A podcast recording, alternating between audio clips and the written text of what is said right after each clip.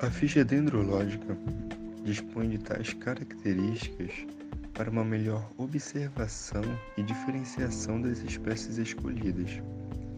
Estes aspectos, bem como as caracterizações do fuste, da casca e das folhas, têm uma maior consideração no momento da pesquisa em campo, sendo assim, tendo uma maior facilidade no momento da classificação de espécies. Aniba rosaidora, nome científico do pau-rosa, espécie pertencente à família Lauraceae, tem seu fuste reto e cilíndrico.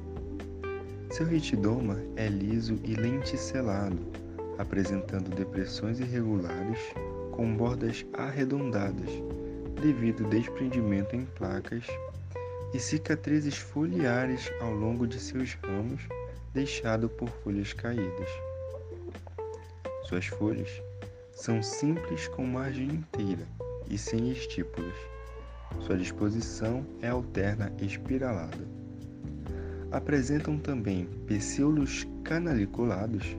Sua face adaxial é verde escura e a face abaxial é papilosa, tornando a folha amarelo fosca.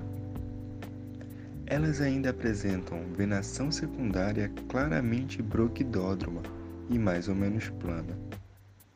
Quando sua casca é cortada, exala um odor perfumado e típico do pau-rosa.